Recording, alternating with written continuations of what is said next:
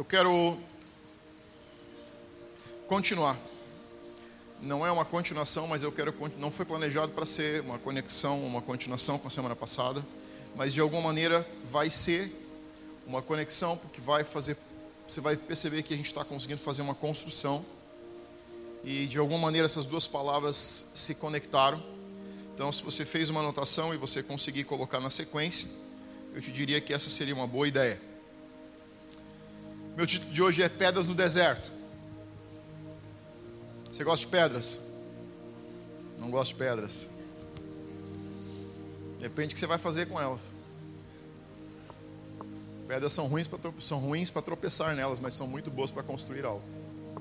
Então, você gosta de pedras? Amém. Vamos lá. Quando a gente começa a falar e a gente começa a falar do reino de Deus, você tem que pensar ou você tem que ter em mente que pela história bíblica, pela história, olhando a, a base bíblica da fundamentação da história do homem na Terra, nós temos mais ou menos 6.200, 6.300 e alguma coisa de anos que o homem se move sobre a face da Terra. Não estou dizendo que o planeta Terra tem esse tempo de existência, estou dizendo que esse é o tempo cronológico histórico que nós temos como uma referência tempo que nós estamos como humanidade. Desde que Adão e Eva foram plantados no jardim a gente estava falando sobre isso no Decol. Estamos falando sobre o reino. E a, a base bíblica para isso é que está lá em Gênesis quando Deus fala do Shabá. Tá? Vamos lá, Deus nunca falou do sábado. O sábado foi inventado pelos homens. Biblicamente, Deus in, é, criou o Shabá. Parece igual, mas é diferente. Shabá significa descanso. Shabá não é sábado, Shabá é dia de descanso. Qual é o dia de descanso? O dia que você tira para descanso. Pode ser segunda, terça, quarta, quinta, sexta, sábado, domingo, não sei. O dia que você consegue na tua agenda, no teu ritmo de vida, no teu estilo de vida, criar um dia para descanso. Qual era o objetivo do Shabá? O objetivo do Shabá é que o homem pudesse descansar do seu trabalho físico.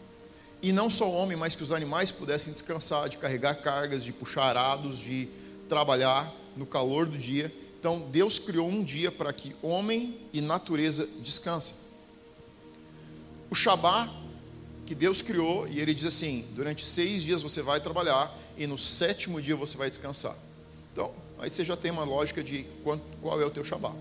Shabá é o dia subsequente aos dias de trabalho que você teve. Talvez você trabalhe no final de semana e você descanse na semana, que é o nosso caso lá em casa. Temos um dia, quando temos um dia, a gente está trabalhando nisso, muito bem, não está dando certo ainda, mas a gente vai conseguir ter um dia de descanso na semana. Mas ele não acontece em finais de semana, porque é nosso tempo de maior atividade.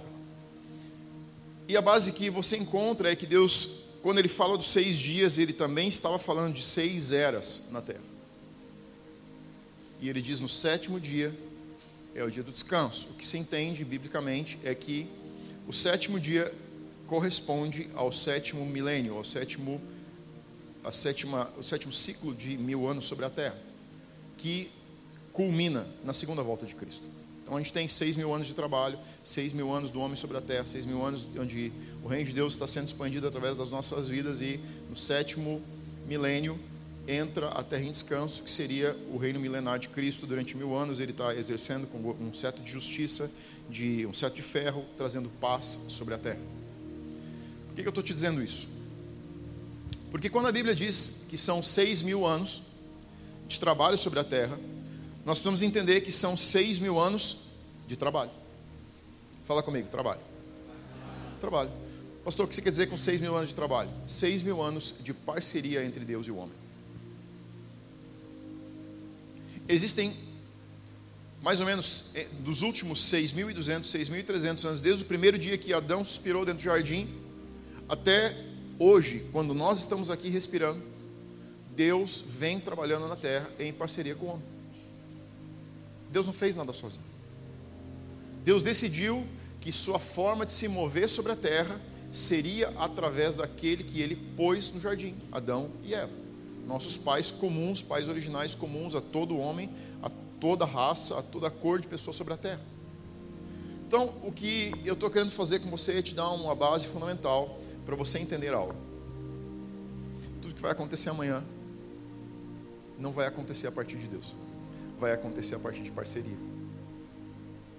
Tudo que aconteceu até agora aconteceu a partir de parceria. Tudo que vai acontecer até a volta de Cristo acontece a partir de uma parceria entre Deus e o homem. Fala comigo, Deus e o homem. Deus e eu. Deus e eu, Deus e você. Essa é a forma que Deus se move sobre a terra. E isso faz você já começar a voltar, porque falamos semana passada, quando a gente falou sobre fé. Eu disse, fiz algumas afirmações, quero voltar em algumas, duas frases pelo menos depois. Mas o fato é que tudo aquilo, todo romper, toda transformação, toda mudança sobre o planeta Terra, não pode existir apenas da expectativa de uma ação divina. E esse talvez seja o erro mais básico que a igreja cometeu nesses seis mil anos. Não são seis mil anos de igreja, mas seis mil anos que o homem está sobre a terra. Qual foi a expectativa durante todas essas eras? E você foi ensinado. Ore para que Deus faça algo. Sim ou não? Você precisa orar muito, sem pedir para Deus fazer algo a respeito. Sim ou não? Sim, é o que a gente aprende dia após dia. A verdade é que nós precisamos orar, não para que Deus faça algo, mas para que nós percebamos o que Ele está fazendo e que possamos abençoar aquilo que Ele já está abençoando. É isso que traz mudança na terra. E quando eu falo de mudança na terra, eu estou falando de mudança na vida pessoal, eu estou falando de mudanças na família, eu estou falando de mudanças na sua igreja, eu estou falando de mudanças no seu bairro, na sua cidade, no seu estado, no seu país e na terra.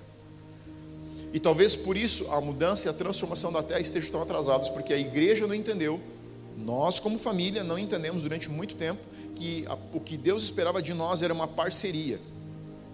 E não somente joelhos dobrados dizendo, Senhor, faz, faz, faz, faz, faz, faz. Deus está dizendo, eu estou fazendo, estou fazendo, me ajuda. Está entendendo? Nossa oração ou nossa fé só pode ser aceita diante de Deus quando ela está engajada com obras. E esse é o grande princípio. Parece uma coisa muito simples, mas muitas vezes ela é muito distante da realidade que nós vivemos e presenciamos. Você pode abrir em Gênesis capítulo 28. Versículo 10, se você não tiver Bíblia, a gente vai projetar aqui também. Depois de a pulseira número 10 ser resgatada.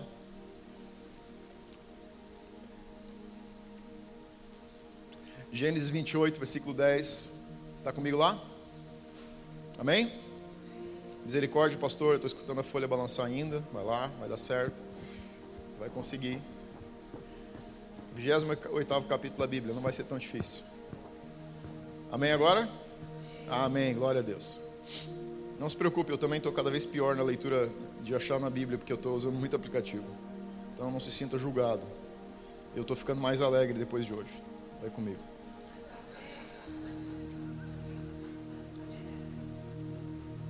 Vai ser difícil dormir hoje. Gênesis 28, 10 diz assim: Jacó partiu de Berseba e foi para Arã Chegando a determinado lugar, parou para pernoitar, porque o sol já se havia posto. Tomando uma das pedras dali, diz comigo, pedras. Toma uma das pedras. A gente está achando pedras no caminho, sim? Sim. Usou-a como um travesseiro e deitou-se. Não devia ser uma pedra muito macia, mas era o que ele tinha. E teve um sonho no qual viu uma escada apoiada na terra e o seu topo alcançava os céus e os anjos subiam, os anjos de Deus subiam e desciam por essa escada ou por ela. Ao lado dele, então aqui ao lado de Jacó, estava o Senhor que lhe disse: Eu sou o Senhor, o Deus de seu pai Abraão e o Deus de Isaac. Darei a você e aos seus descendentes a terra na qual você está deitado. Muito bom. Eu quero que você olhe e preste atenção aqui um pouquinho. Existem padrões, existem padrões de como Deus faz algumas coisas. Padrão é diferente de regra. Padrão não é regra. Padrão é um pacote comportamental, um pacote de valores, é uma. Como é que eu vou te dizer isso? É, é não é, é, é, é mais volátil, mas não é sólido. Seria mais ou menos essa tradução que eu quero te dar.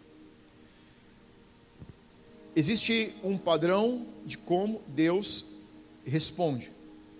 Existe um padrão de observação em como Deus presta atenção na sua vida, na minha vida. Existe um padrão, não existe uma regra.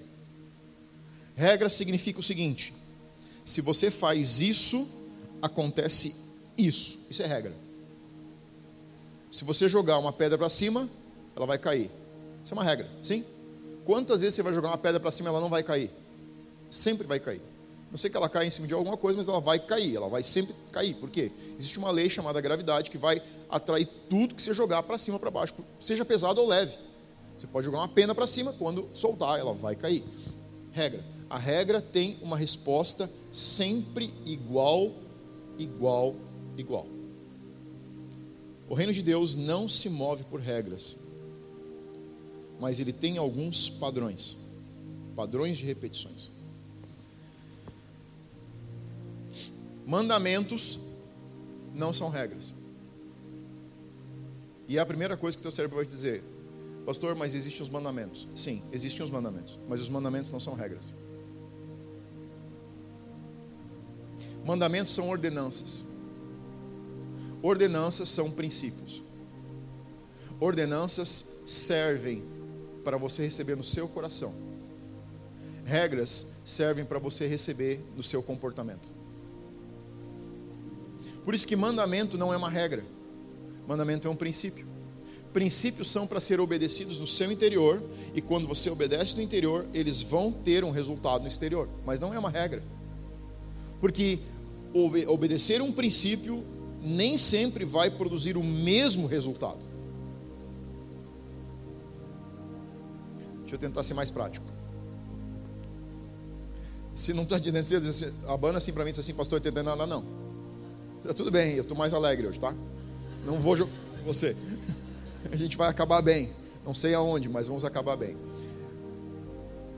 Quando você devolve seu dízimo, quando você entrega sua oferta, quando você engaja com um projeto de expansão do reino de Deus. O que, que o reino diz sobre finanças?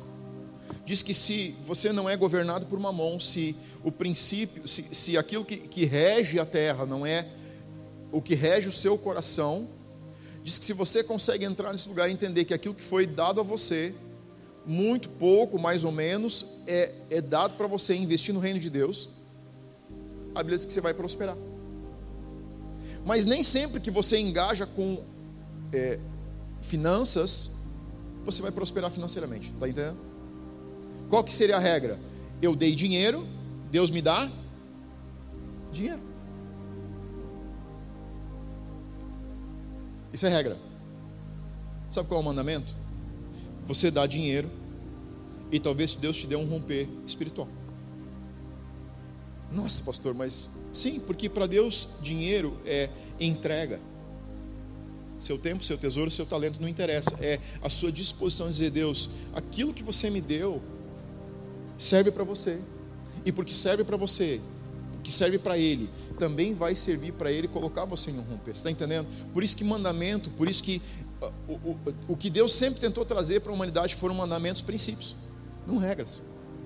Se você fica preso na regra, você fica sequestrado em um lugar onde, quando Deus não responde da maneira que você estava esperando, a segunda, o segundo pensamento é Deus não me ama de verdade. Isso, aquilo que foi ensinado na igreja não é verdade, aquilo não funciona. Por quê? Porque você estava com a expectativa em uma regra.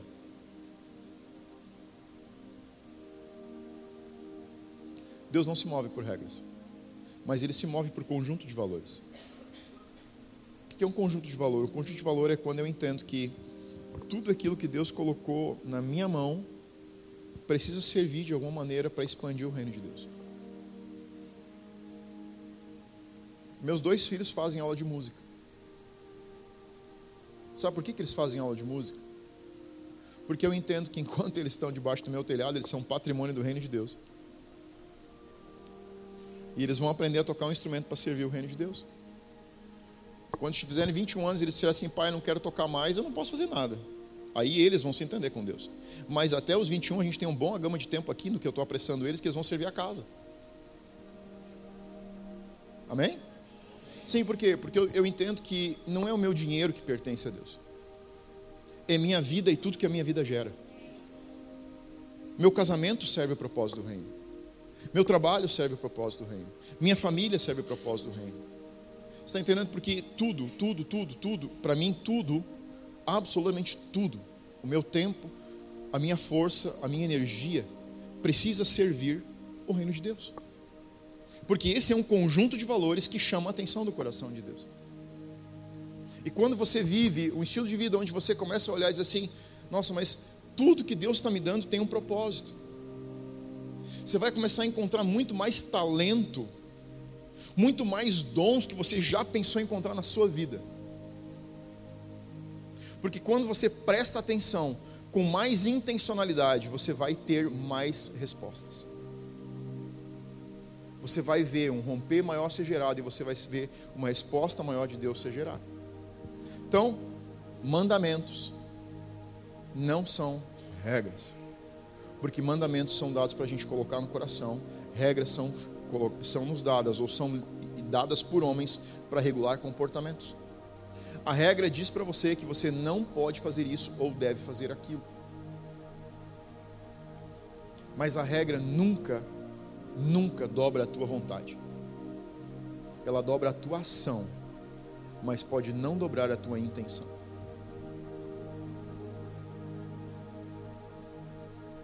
Ela dobra o teu comportamento. Muitas vezes a gente diz para os filhos: Eu quero que você faça isso. E ele vai lá e faz mas o coração não está lá.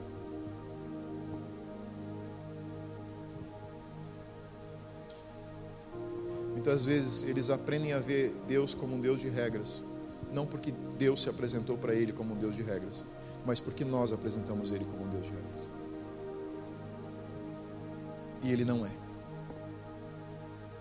E você encontra inúmeras histórias no Antigo Testamento de homens que quebraram as regras e tinham a bênção de Deus. Davi, quando comeu os pães da preposição, que não lhe eram por direito. Isso se encontra em inúmeros casos. Mas vamos lá. Olha o que diz Jeremias capítulo 31, versículo 33. Isso não precisa abrir, eu vou só ler para você. Essa é a aliança que farei com a comunidade de Israel depois daqueles dias, declara o Senhor. Porei a minha lei, aonde? No íntimo deles, e escreverei nos seus corações, serei o Deus deles, e eles serão o meu povo. Você não se torna um filho porque você ordena ou coordena todos os seus comportamentos.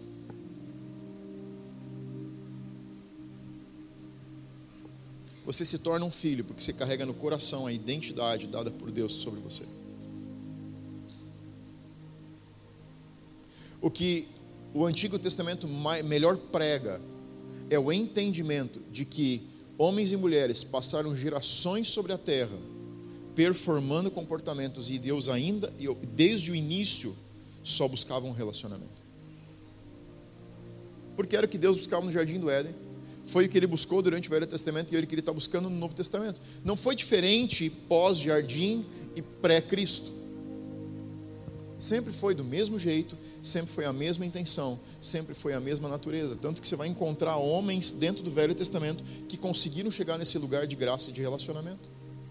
Você já viu alguém que conheceu mais amor de Deus do que o rei Davi? É difícil de achar alguém no Novo Testamento com a revelação de amor de Deus do que o rei Davi.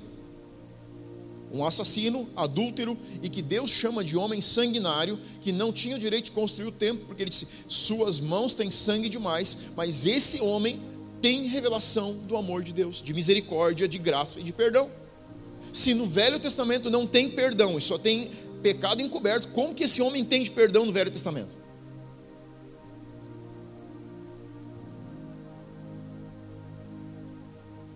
Porque ele entendeu no relacionamento e não na regra. Ele entendeu que era sobre o coração. E se você ler os Salmos e começar a olhar quantas vezes Davi fala do seu coração, você vai entender por que, que ele conheceu Deus como conheceu. Porque ele se relacionava com Deus a partir do seu coração. Você já leu a história do tabernáculo de Davi? Você sabe quem podia chegar diante da arca no Velho Testamento e não morrer? O sumo sacerdote, uma vez por ano, depois de dias de preparação, passando madrugadas acordado para não ter nenhum sonho impuro, a Bíblia diz que Davi se sentava na frente da arca e adorava o Senhor. E ele não era um sumo sacerdote, ele não era um sacerdote, ele não era um levita, ele é um rei. Reis que entraram na presença de Deus se tornaram leprosos imediatamente como castigo divino, porque não tinham o direito de acessar aquele lugar. Por quê? Porque Davi entendeu que era sobre um princípio, era sobre um conjunto de valores e não que era sobre um comportamento. Está comigo? Está fazendo sentido, sim ou não? Amém? Continuamos. Jesus, quando fala do Espírito Santo no Novo Testamento, ele fala, como que ele fala do Espírito Santo? Ele diz que o Espírito Santo é como um vento. Que, que ele está fazendo? Ele está fazendo você entender, ele está nos levando a um entendimento de que o Espírito Santo é uma pessoa, ele tem características únicas, ele tem um comportamento, mas ele quebra as regras. Ele tem é uma pessoa tem uma personalidade, tem um comportamento, mas não tem um corpo. Então, o que ele está querendo dizer é: como que você percebe o mover do Espírito Santo? Você precisa de atenção, você precisa de discernimento, você precisa estar atento. Porque ele diz: você não consegue prender ele. Eu sei que tinha gente que queria ensacar o vento. Isso não é tão estúpido. Tem muito crente que quer estocar o Espírito Santo. A gente vai fazer hoje que nem a gente fez semana passada, o Espírito Santo vai vir. O que, que é isso? Você está tentando manipular alguém que não está dentro do saco. Não vai funcionar. O Espírito Santo segue o mesmo princípio que a presença de Deus segue, que é responder a um conjunto de valores e não a um conjunto de comportamentos.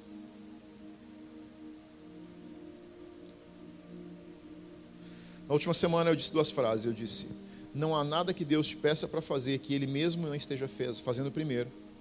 E Deus não vai pedir que você dê um passo que Ele mesmo já não tenha dado. Lembra dessas duas frases?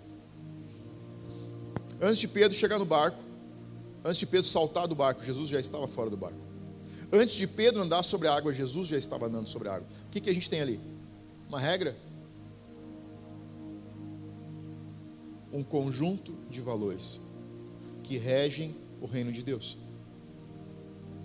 Deus jamais vai pedir para você dar um passo, fazer algo que Ele já não esteja fazendo primeiro. Você precisa colocar isso no teu coração, engravar isso na tua mente. Você sabe que mais trava a nossa fé? Pensar que a gente precisa fazer algo e que Deus não vai fazer nada.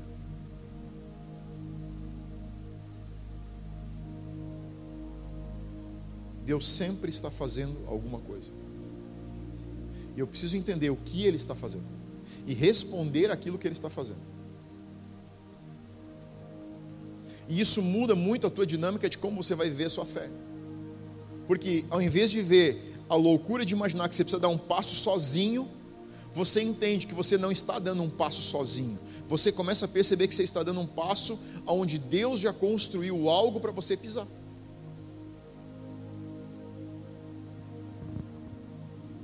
E isso é difícil de administrar no coração. Porque essa é a característica do Espírito Santo: movimento sem um corpo. Movimento sem um corpo é uma das grandes verdades do Novo Testamento. Movimento sem um corpo é a essência de como Deus se move hoje na igreja. Movimento sem um corpo, uma pessoa sem um corpo. Corpo físico. Corpo físico.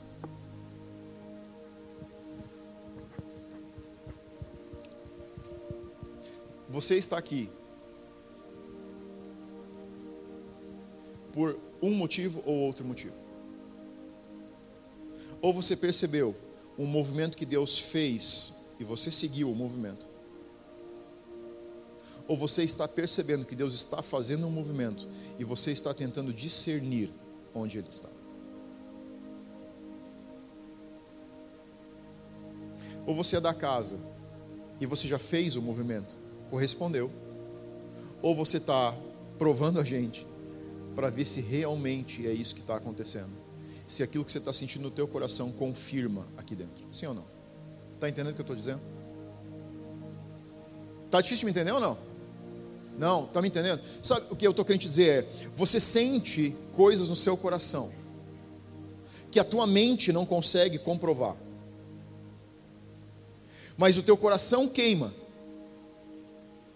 e você começa a buscar respostas em lugares diferentes, em situações diferentes, porque teu coração está dizendo: Deus está se movendo, eu não sei para onde Ele está indo, eu só sei, às vezes tudo que você sabe é Ele não está mais aqui.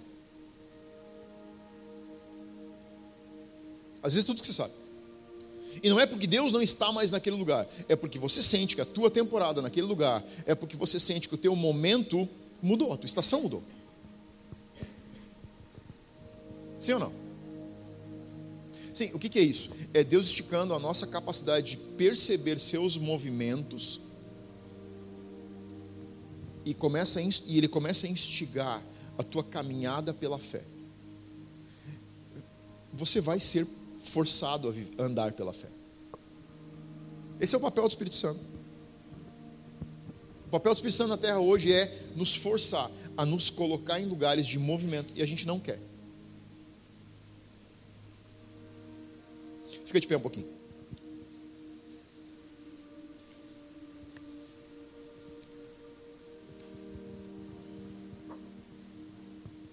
Pode sentar.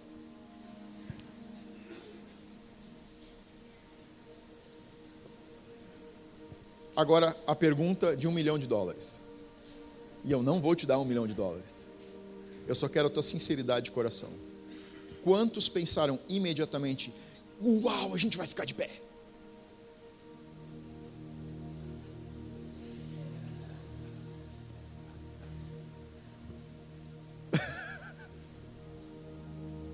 o Espírito Santo faz isso com a gente. Quando vê, você obedeceu. Você não queria, mas ficar sentado já não faz mais sentido, porque você teve um comando e você tem que responder ao comando dele. Fez sentido ou não? Você está entendendo? Às vezes andar pela fé parece algo tão distante. Tão, tão, tão distante. Gente, escuta, a fé é a coisa mais prática que Deus deixou sobre a face da terra. Ela é um convite e uma resposta. Sabe o que é a fé? Um convite. E você tem o direito a dar a sua resposta. Pastor, e se eu não der a minha resposta? Você vai se sentir do jeito que você se sente quando você não dá a resposta para o Espírito Santo. Sabe qual é? Meu pai dizia uma expressão que você vai dar risada. É como lavar os pés sem tirar as meias. Você já se imaginou? Usou a meia o dia inteiro, aí toma o banho, não tira as meias, lava os pés, mas você taca a meia suja ainda. Você não tem sentimento às vezes? Você sente que Deus já não está mais em uma situação e você está tentando forçar ela, mas você sente que não tem mais fluidez de verdade. Sim ou não? Entende? A fé é esse chamado de Deus que é para ser prático. Ele é para ser prático. Às vezes você está lutando só com o teu passado, você está lutando só com as tuas regras e você está perdendo as passadas que o Espírito Santo está dando e você começa a se sentir num lugar que você não queria, que é desconforto. Você sente Deus te empurrando para fora do ninho, você está louco para ficar, mas você sabe que também o ninho não tem mais comida suficiente e você precisa pular para fora, você precisa ir atrás de algo que você nem queria ir. Às vezes você estava tão feliz no lugar que você estava. Você nem precisava jejuar 21 dias. É, eu sei.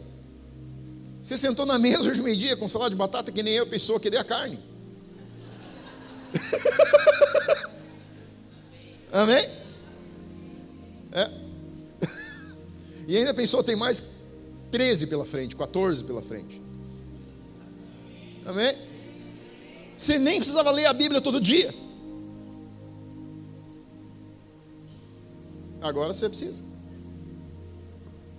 Brinquei com uma pessoa hoje, eu disse, está com saudade da velha casa, volta para o Egito.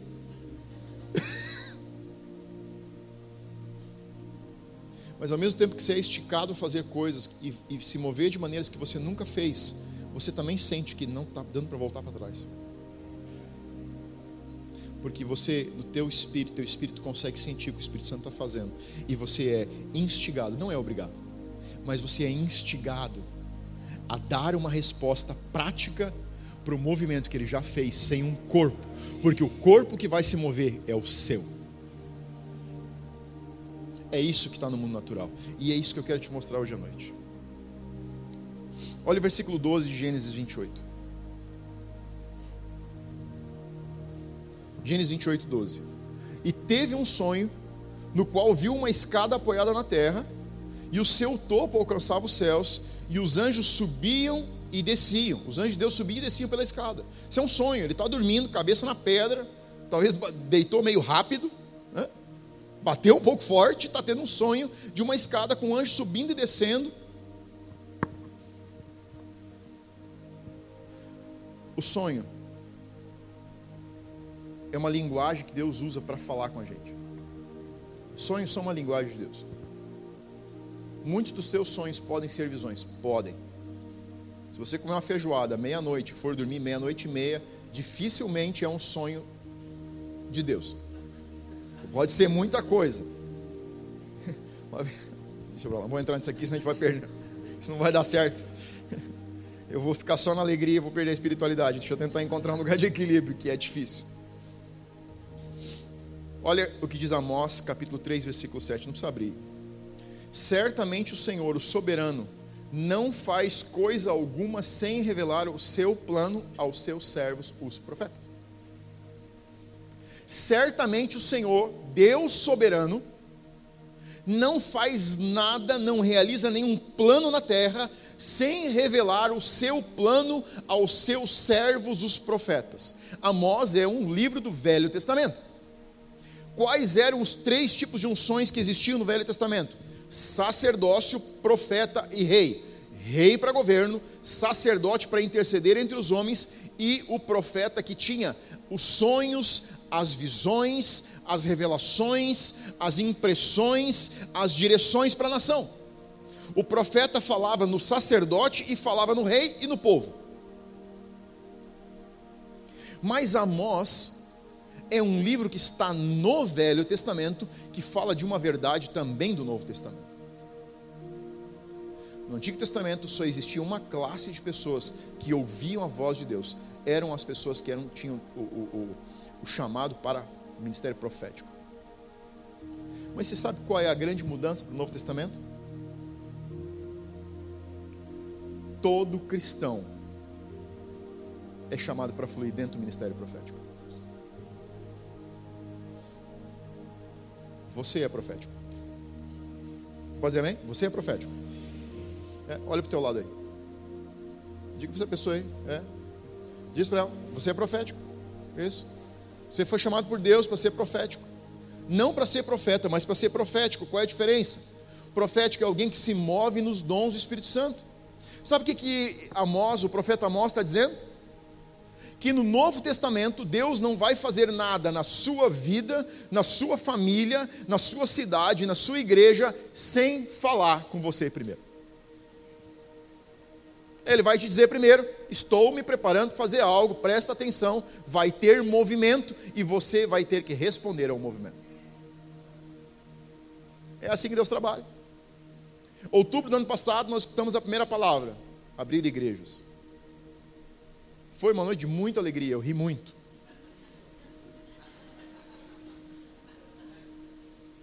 Muito. Novembro, a palavra veio de novo. Há 45 dias atrás, nós percebemos o momento que Deus fez. Mas Deus não está falando só com a gente. Paga um café para os irmãos de Taquara e pergunta para eles o que Deus vinha falando com eles. Não estava falando só aqui. Já vinha falando com eles antes de falar com a gente. Sabe por que a gente está abrindo um campus em Taquara? Não é porque eu queria. Sabe por que eles estão vindo assistir os cultos com a gente aqui? Não é porque eu sou o cara mais simpático. Não é porque a igreja que é mais perto para eles irem. Não é porque é a única igreja que sobrou num raio de 50 quilômetros. Eles estão vindo aqui porque eles sabem que Deus falou algo com eles. E eles estão respondendo pela fé aquilo que Deus já vinha falando. E nós vamos ir para Taquara para responder a algo que Deus já começou a fazer.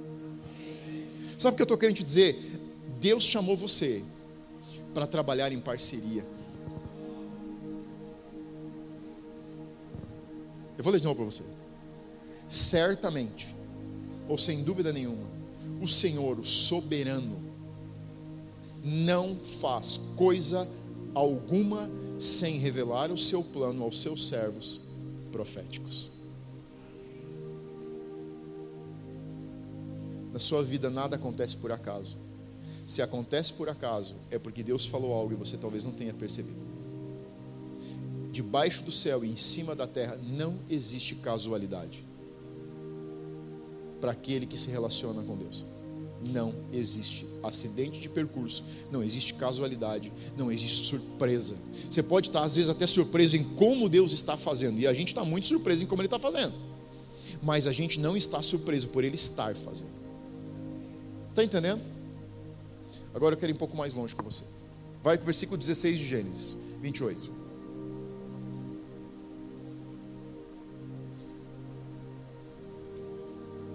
Quando Jacó acordou do sono, ele disse: Sem dúvida, o Senhor está nesse lugar e eu não sabia.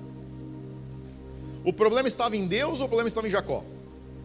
O problema estava em Jacó. Jacó estava desapercebido. Ele vem cansado da viagem. Ele vem esgotado de andar o dia inteiro no sol. Talvez com pouca alimentação, com pouca água. Talvez terminando a água. E ele está caminhando durante a noite que o sol já tinha se posto.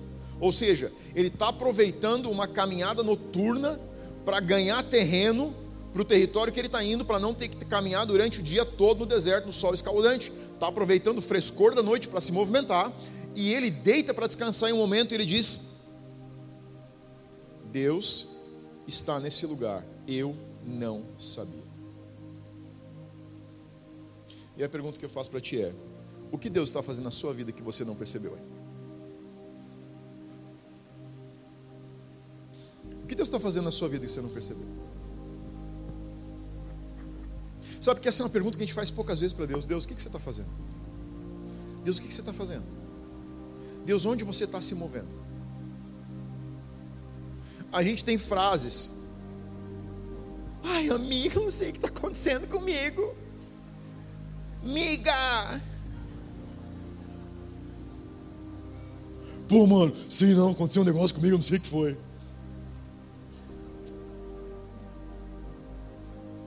Em vez de perguntar também para quem não sabe, pergunta para quem sabe. Deus, aconteceu algo, eu não sei porquê, eu não sei o que, mas o que, que tá, o que você está fazendo no meio disso que está acontecendo é a pergunta que você deveria fazer. Se você tem a resposta, a tua vizinha não vai ter.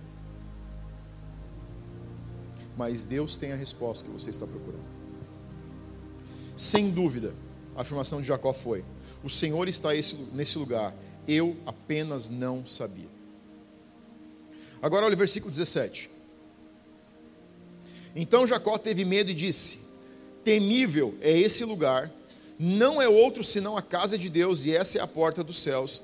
E na manhã seguinte, então ele acorda durante a madrugada, depois de dormir pouco, teve o sonho, teve essa visão, viu Deus parar do lado dele. A declaração dele é: Essa é a porta dos céus.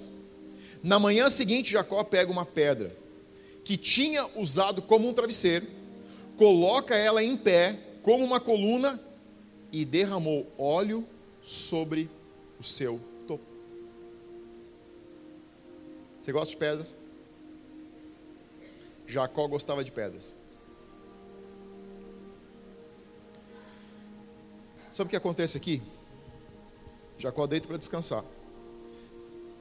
Tem essa visão percebe que Deus está do lado dele, vê o movimento sobrenatural que está acontecendo naquele lugar, acorda e deve ter ficado o resto da madrugada sem dormir. Eu imagino que ele ficou. Sabe qual foi a primeira coisa que ele fez de manhã? A primeira coisa que ele fez de manhã foi a pergunta: O que eu tenho para entrar em parceria com aquilo que eu já sei que Deus está fazendo nesse lugar?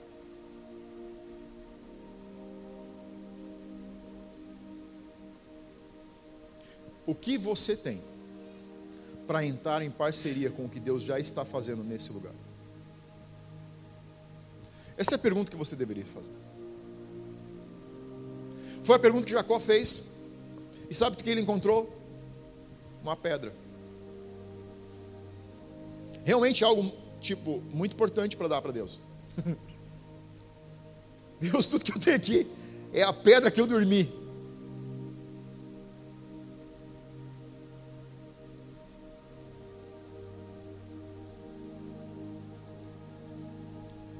Que você tem para entrar em parceria com Deus? Você sabe que um dos motivos por que nós demoramos para entrar em parcerias com Deus é porque às vezes a gente acha que a gente não tem o bastante. Deixa eu fazer uma pergunta para você. O que você poderia juntar no planeta Terra para impressionar Deus que já não é dele? Porque Ele não é o dono da sua vida. Ele é o dono de toda a vida que suspira sobre a terra. Ele é dono do planeta, ele é dono da galáxia, ele é dono de tudo que está se expandindo, ele é dono de tudo que já aconteceu. Jacó entendia um princípio. Não é sobre dar algo que impressione Deus, é sobre me esforçar para dar algo, mesmo do pouco que eu tenho, entrando em parceria com o que Deus já está fazendo. Marcelo disse hoje, ele disse não importa se você dá muito, não importa se você dá pouco. Para Deus não faz diferença. Por quê? Porque o que faz a diferença é a intenção do nosso coração. Se o nosso coração está olhando para Deus, você consegue entrar em parceria. Deus só trabalha em parceria com o homem. Tudo que ele faz na terra é em parceria comigo e com você. Jacó entendeu que talvez oferecer a única coisa que ele tinha de importante naquele lugar, que era uma pedra, Você ganhou uma pedra de presente? Sim ou não? Foi tão importante? Ou foi só uma pedra? Se você está construindo, ganhar algumas pedras, é bom. Tijolos, pedra, areia, faz muito bem. Mas normalmente não é algo que você daria de presente para alguém. Porque não é no que você está entregando para Deus é a intenção que está onde você literalmente não quer perder a oportunidade de entrar em uma parceria com algo que Deus está fazendo agora. É quando você olha e entende que aquilo que a gente está vivendo como casa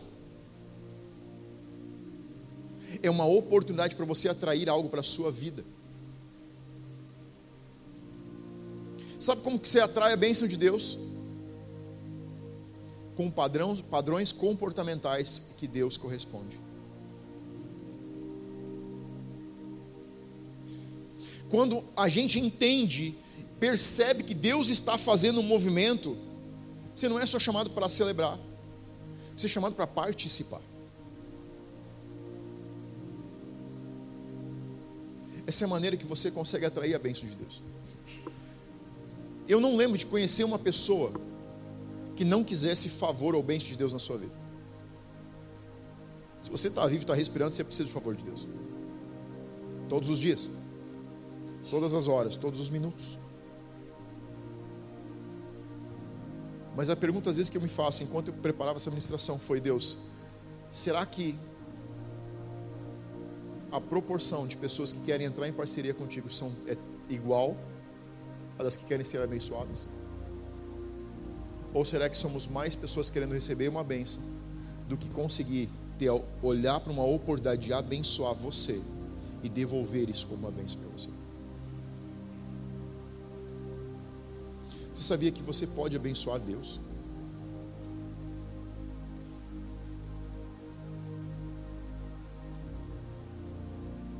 Quando você abençoa aquilo que Deus está abençoando, você está abençoando o Senhor da tua vida.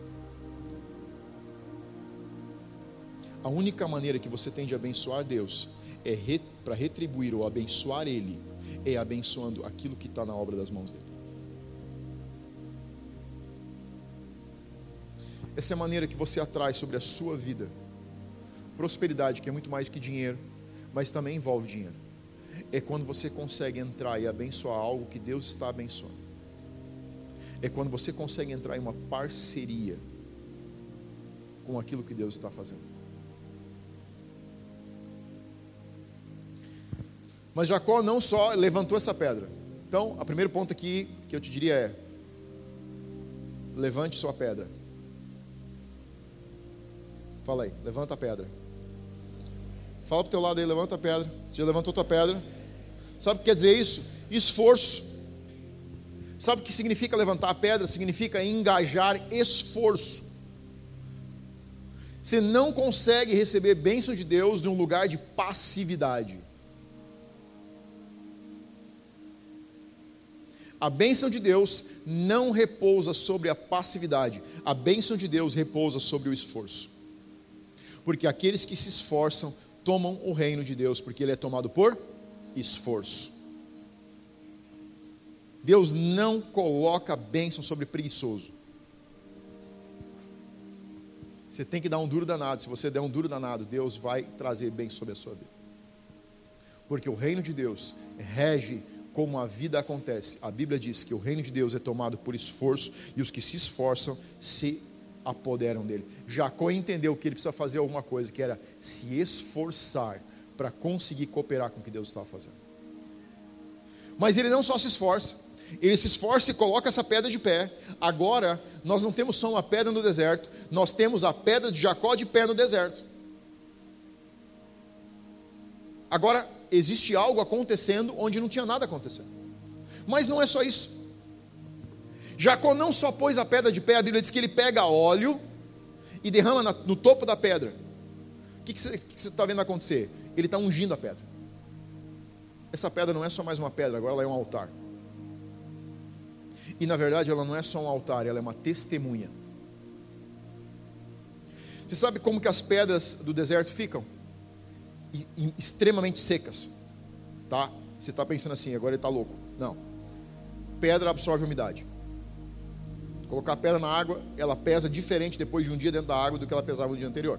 Ela absorve água. Pedras são é, objetos porosos. As pedras do deserto não têm contato com chuva, com água. A única umidade é o que cai durante a noite e é muito pouca. Então, quando Jacó começa a colocar óleo sobre essa pedra, ele está fazendo algo que não vai poder ser mudado mais. Sabe o que está acontecendo aqui quando ele coloca óleo sobre a pedra? Ele está preparando uma prova, uma testemunha de que algo naquele lugar acontecia diferente. Essa pedra agora não é só mais uma pedra. Essa pedra não é só uma pedra de pé. Essa pedra no deserto agora é uma testemunha de um pacto que Jacó faz com Deus. Ele está levantando algo para testemunhar e para ficar marcado na história.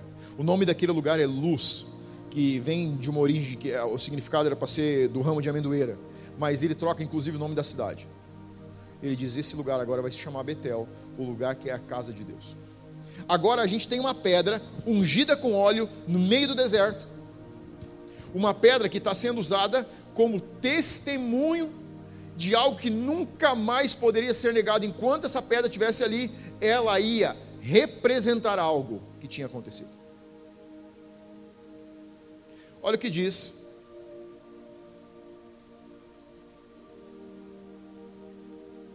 Provérbios 22, versículo 28. Provérbios 22, versículo 28 diz assim: não mude de lugar os antigos marcos que limitam as propriedades e que foram colocadas por seus antepassados. Vamos parafrasear isso para hoje? Não se esqueça das pedras que testemunham o início da sua transformação e que foram erguidas e ungidas no seu passado. Sabe por que, que essa igreja jejua? Porque a gente chama você para olhar para as pedras que você levantou no teu passado. Sabe o que, que o jejum faz? Além de te deixar com vontade de comer comida saborosa, além de te deixar bravo comigo, que você tem mais 14 dias de jejum pela frente, faz você lembrar de coisas que você estava passando por cima, batida e ignorando. O jejum faz você lembrar de propósitos que você fez com Deus e que você tinha se esquecido. O jejum faz você lembrar de encontros que você teve com Deus e que você estava deixando no passado. O jejum faz você recordar de promessas que você fez para Deus nos momentos que ele se encontrou com você no teu tempo secreto. O jejum faz você lembrar de coisas que você prometeu. Quem fez retiro de cura? Deixa eu ver. Quem fez retiro de cura? Que você fez lá no teu retiro de cura. Mas que a tua mente estava se esquecendo.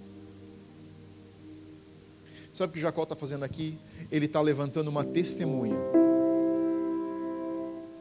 Ele está levantando algo para lembrar ele e as gerações que haviam de vir, promessas que ele tinha feito que ele não ia poder abandonar. Porque você pode ignorar as suas seus propósitos, mas você não pode esquecer dos seus propósitos. E quando eu digo pode ignorar, é porque muitas vezes nós ignoramos. Mas o Espírito Santo não vai ignorar aquilo que você se comprometeu a fazer. Não é difícil entrar em parceria com Deus. Difícil é sustentar as parcerias que a gente começa com Ele. Desafio não é fazer as promessas, o desafio é manter as promessas vivas. E o óleo que Jacó coloca sobre essa pedra representa a pessoa que a gente precisa todos os dias na vida, para não se esquecer das promessas que a gente faz. Deus está fazendo coisas na sua vida. Hoje. Deus está fazendo coisas na sua vida agora. Deus começou a fazer coisas na sua vida há três meses, seis meses atrás. Coisas das quais às vezes você está fugindo. Porque às vezes você olha, elas são desafiadoras demais. Às vezes Deus é dinâmico demais. Às vezes Ele está esticando você a dar passo que você não queria dar.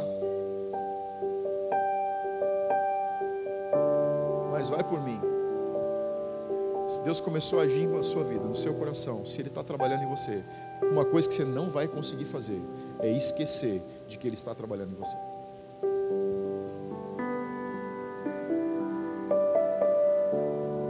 Jacó percebeu, Deus está fazendo algo. E ao invés de resistir o que Deus estava fazendo, ao invés de ignorar o que Deus estava fazendo, ele decidiu entrar em parceria.